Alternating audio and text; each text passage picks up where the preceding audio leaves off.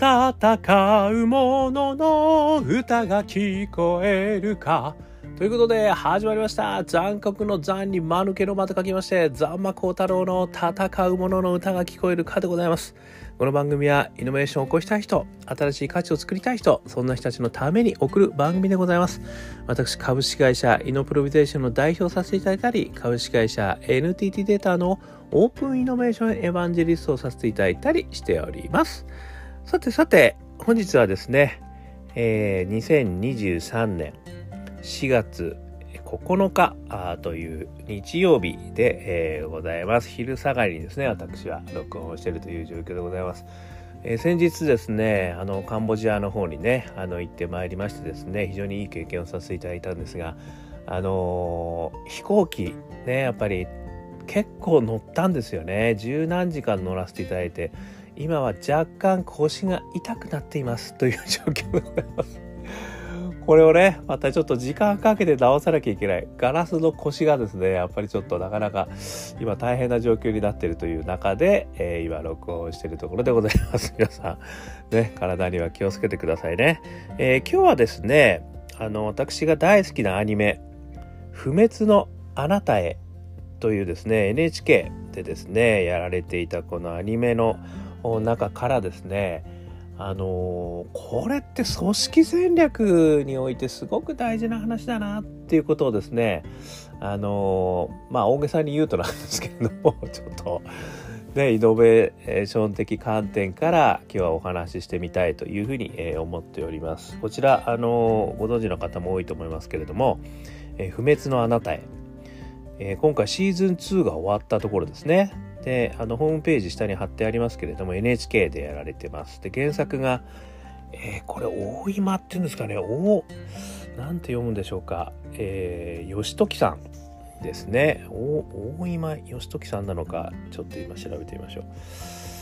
えっ、ー、とですね、えー、大今義時さんですね。大今義時さん。えー、という日本の漫画家という方がですね書かれているこのお話なんですけどめちゃくちゃ壮大なファンタジーなんですね。これ講談社少年あ週刊少年マガジン連載中と書いてますね、えー、という物語なんですけれどもあのー、ご存知の方はご存知だと思いますがご存知ない方はこのリンク先をぜひ見ていただきたいと思うんですがあのー、まあ簡単に言うとですねこちらのリンク先のストーリーのイントロダクションちょっと見ていただくと分かるんですけれどもあのフシというですねあの主人公がいるんですね。でフシは最初地上に投げ込まれた弾だったというところから始まるんですよこれ。でですね、えー、赤が同然だったフシは母なる少女非凡な兄戦場の友達最後に一人の老婆を見送り、えー、人間に近しい成長を遂げたというところの物語なんですつまり人間ではないんですよね玉不思議な玉から生まれてその不思が一体何なのかっていうのはですねまあこれ見ていただきたいね是非とも中を見ていただきたいんですけどもこのいろんな方と出会うようになってですねこう人間に近しい成長を遂げていくんですよ。でこう形もですね人間のような形になってそして次第次第にですねいろいろこう分かってくることがあると。でそこからですねこの物語始まるんですけどもあのもうちょっとだけちょっとお話しするとこ宿敵ノッカーっていうのはですね実はあの攻撃してくるんですよね。で世界が再び混乱に陥っていたっていうねこれイントロダクションにこう書いてることなんですけどもここからその不死とそのノッカーとあの仲間たちこの物語がですねどう展開していくのかっていうもう壮大なファンタジーなんですよね。まあ、ある意味その人間の在り方ですとかあの、まあ、地球の在り方なんかもう自然の在り方。そんなこともですね全部ひっくるめた。私が大好きなこれはファンタジーなんですよね。あの手塚治虫先生のですねやっぱりその動物も人間もね、えー、物もみんな全てあの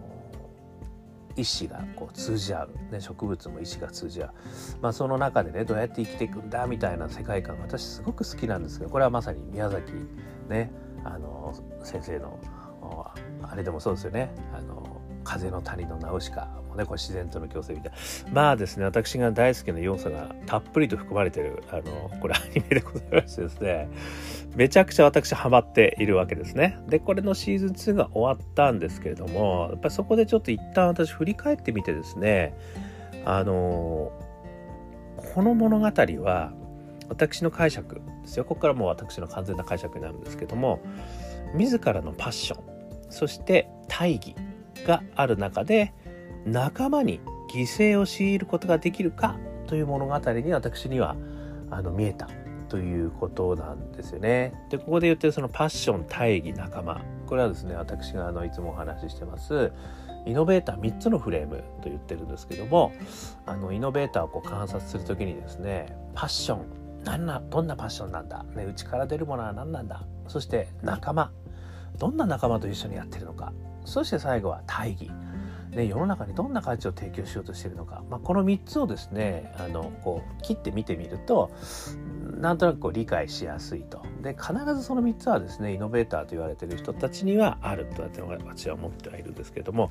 このですね実はパッションと大義っていうのはこれイノベーターがねあの最も武器としてあの前面に押し出していくものなんですけれども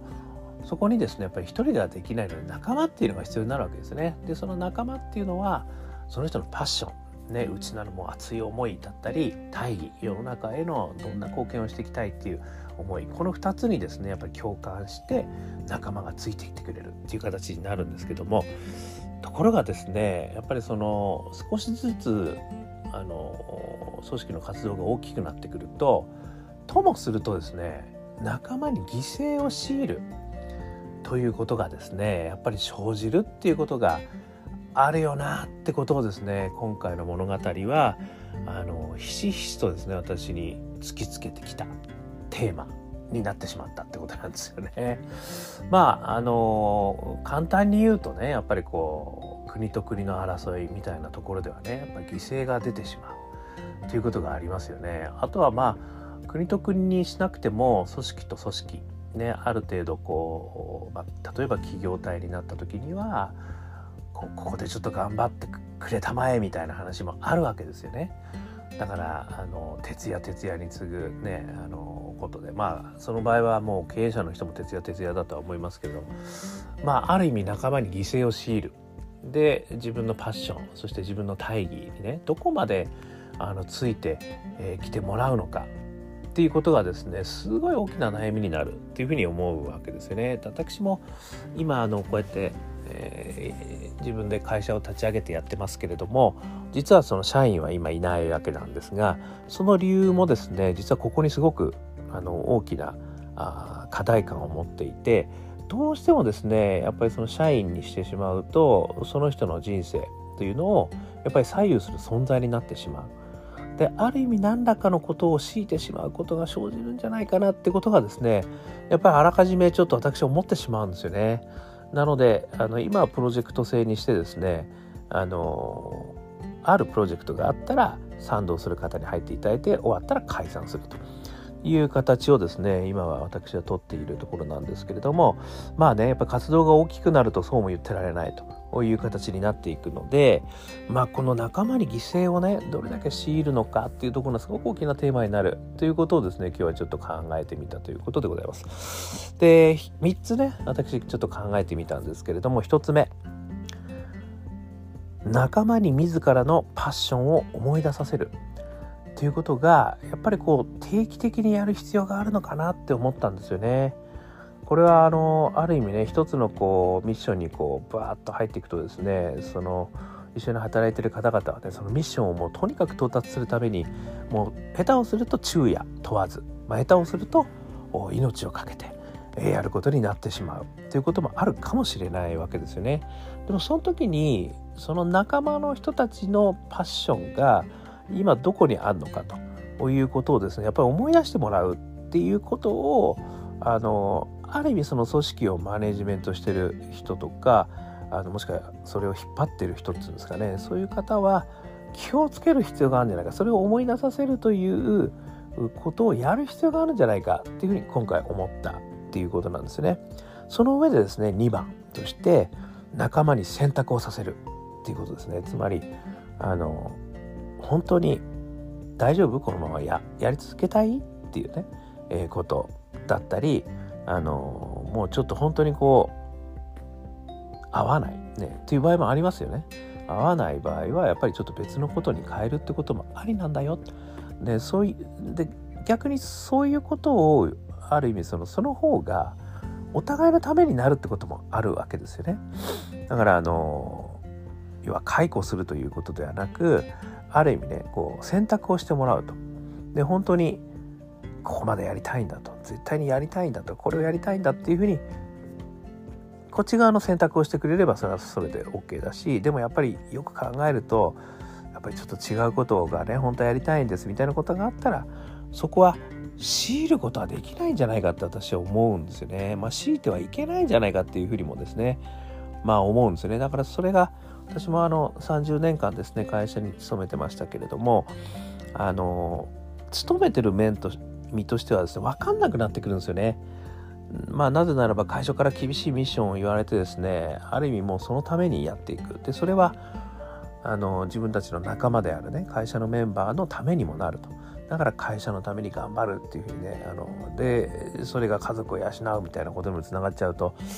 やっぱりこうやりますよね。で私もよく言われたのは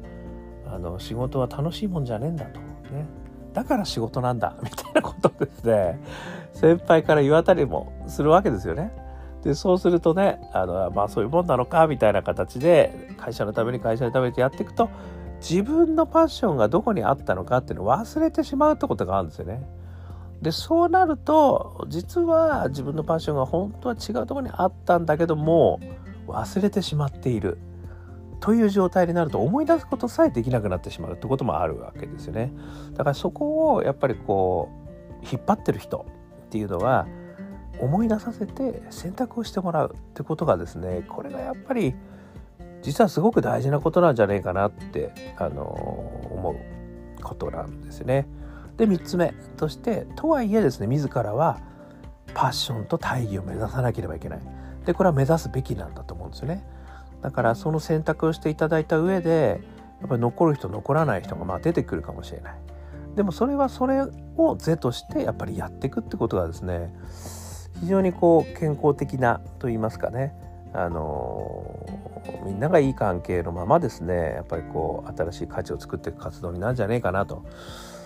というふうにですね私は今回このまあ是非ですねこれ見ていただきたいんですけど「不滅のあなたへ」これを見てですね私思ったことなんですよねでもこれは口で言うのはすごく簡単なんですけどもう組織を運営する側になるもしくはイノベーターとして企業をこう立ち上げた側からするとですね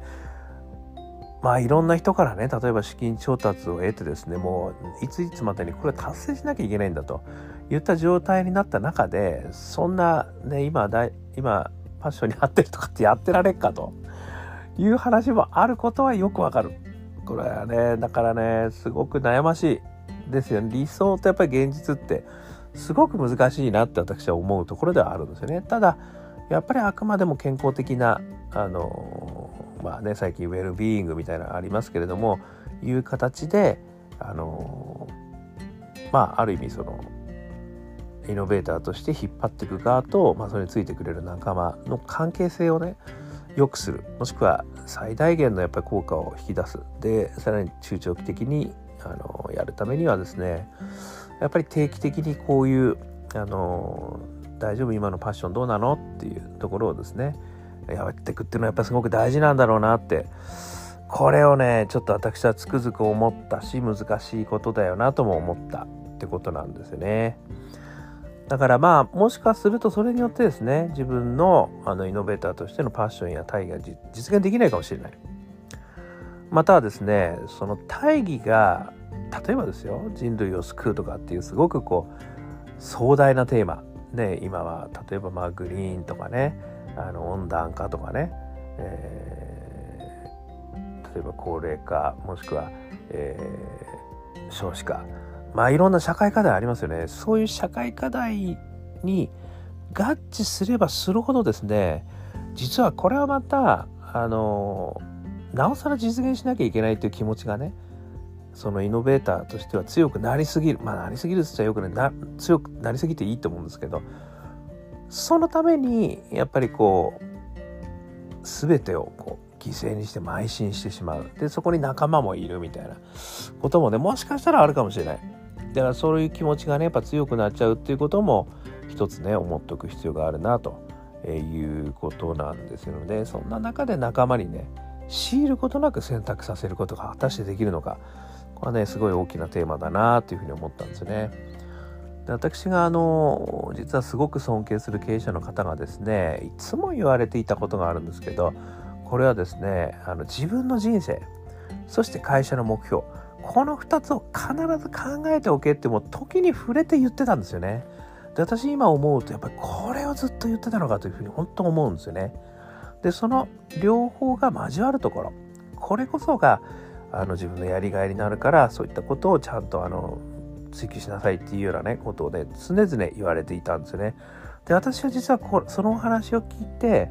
実はあの自分の中であの自分オープンイノベーションベン図ね、これはあの私事と他人事。これのベン図を作ってで真ん中のねあのところに何があるのかそれを意識した活動をすることによって実はすごく体重の乗ったもしくは幸せな人生を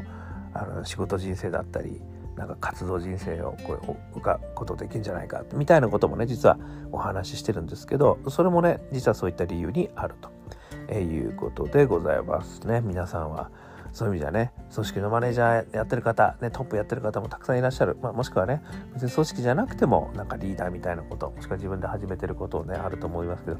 その時の仲間との関係性っていうんですかね。まあそういうのどういうふうに考えますかねっていうところはちょっと伺ってみたいなというふうに、えー、思いました。ね、この不滅のあなたへはですね、シーズン2が終わってシーズン3始まるっていうのがね、これホームページに出てたんで、